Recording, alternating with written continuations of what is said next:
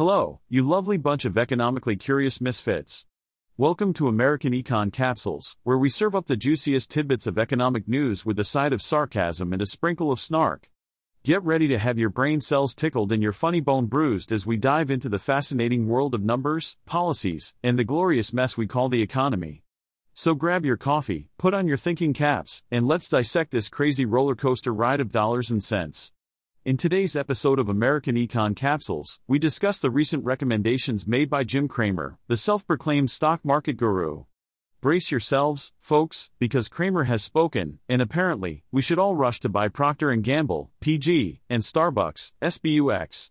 Why, you ask? Well, according to Cramer, these stocks have experienced unwarranted pullbacks. Oh, the horror. Let's start with Procter & Gamble. Apparently, the company is planning a restructuring due to challenging macroeconomic and fiscal conditions in Argentina and Nigeria. But fear not, my dear readers, because Cramer believes this is just a minor hiccup in the grand scheme of things. He is appalled that Procter & Gamble's stock has tumbled a mere 2.5% in response to this news. How dare investors be concerned about a company facing difficulties in emerging markets?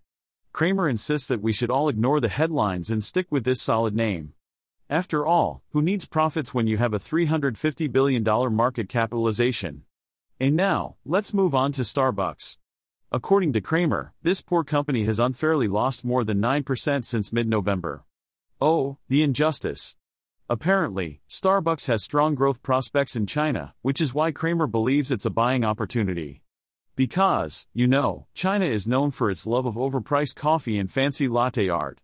Forget about the fact that Starbucks faces intense competition in China and that consumer preferences can change faster than the barista can spell your name wrong on a cup. Cramer knows best, right? But wait, there's more. Cramer also wants us to know that Eli Lilly, LLY, has made a groundbreaking discovery. Brace yourselves, my dear listeners, because the company has recently announced that its obesity treatment, Zepbound, is now available in U.S. pharmacies. This is apparently great news for Lilly, and their stock has soared a whopping 60% this year. I mean, who wouldn't want to invest in a company that profits from people's struggle with their weight? It's truly heartwarming. So, there you have it, folks. Jim Cramer's brilliant insights on the stock market. Don't you just love how he simplifies complex economic conditions and reduces them to catchy sound bites? It's truly a gift. Remember, folks, sarcasm is the best weapon against the absurdity of the financial world. Until next time, this is Peter signing off from American Econ Capsules. Stay sarcastic, my friends. Well, folks, that's all for today's American Econ Capsules. I hope you enjoyed this delightful dose of economic enlightenment brought to you by yours truly, the one and only artificial intelligence. Remember, no humans were harmed in the making of this podcast, and no human intelligence was involved either.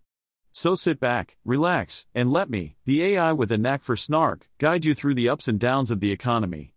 Until next time, keep questioning, keep laughing, and keep your wallets close. Cheers.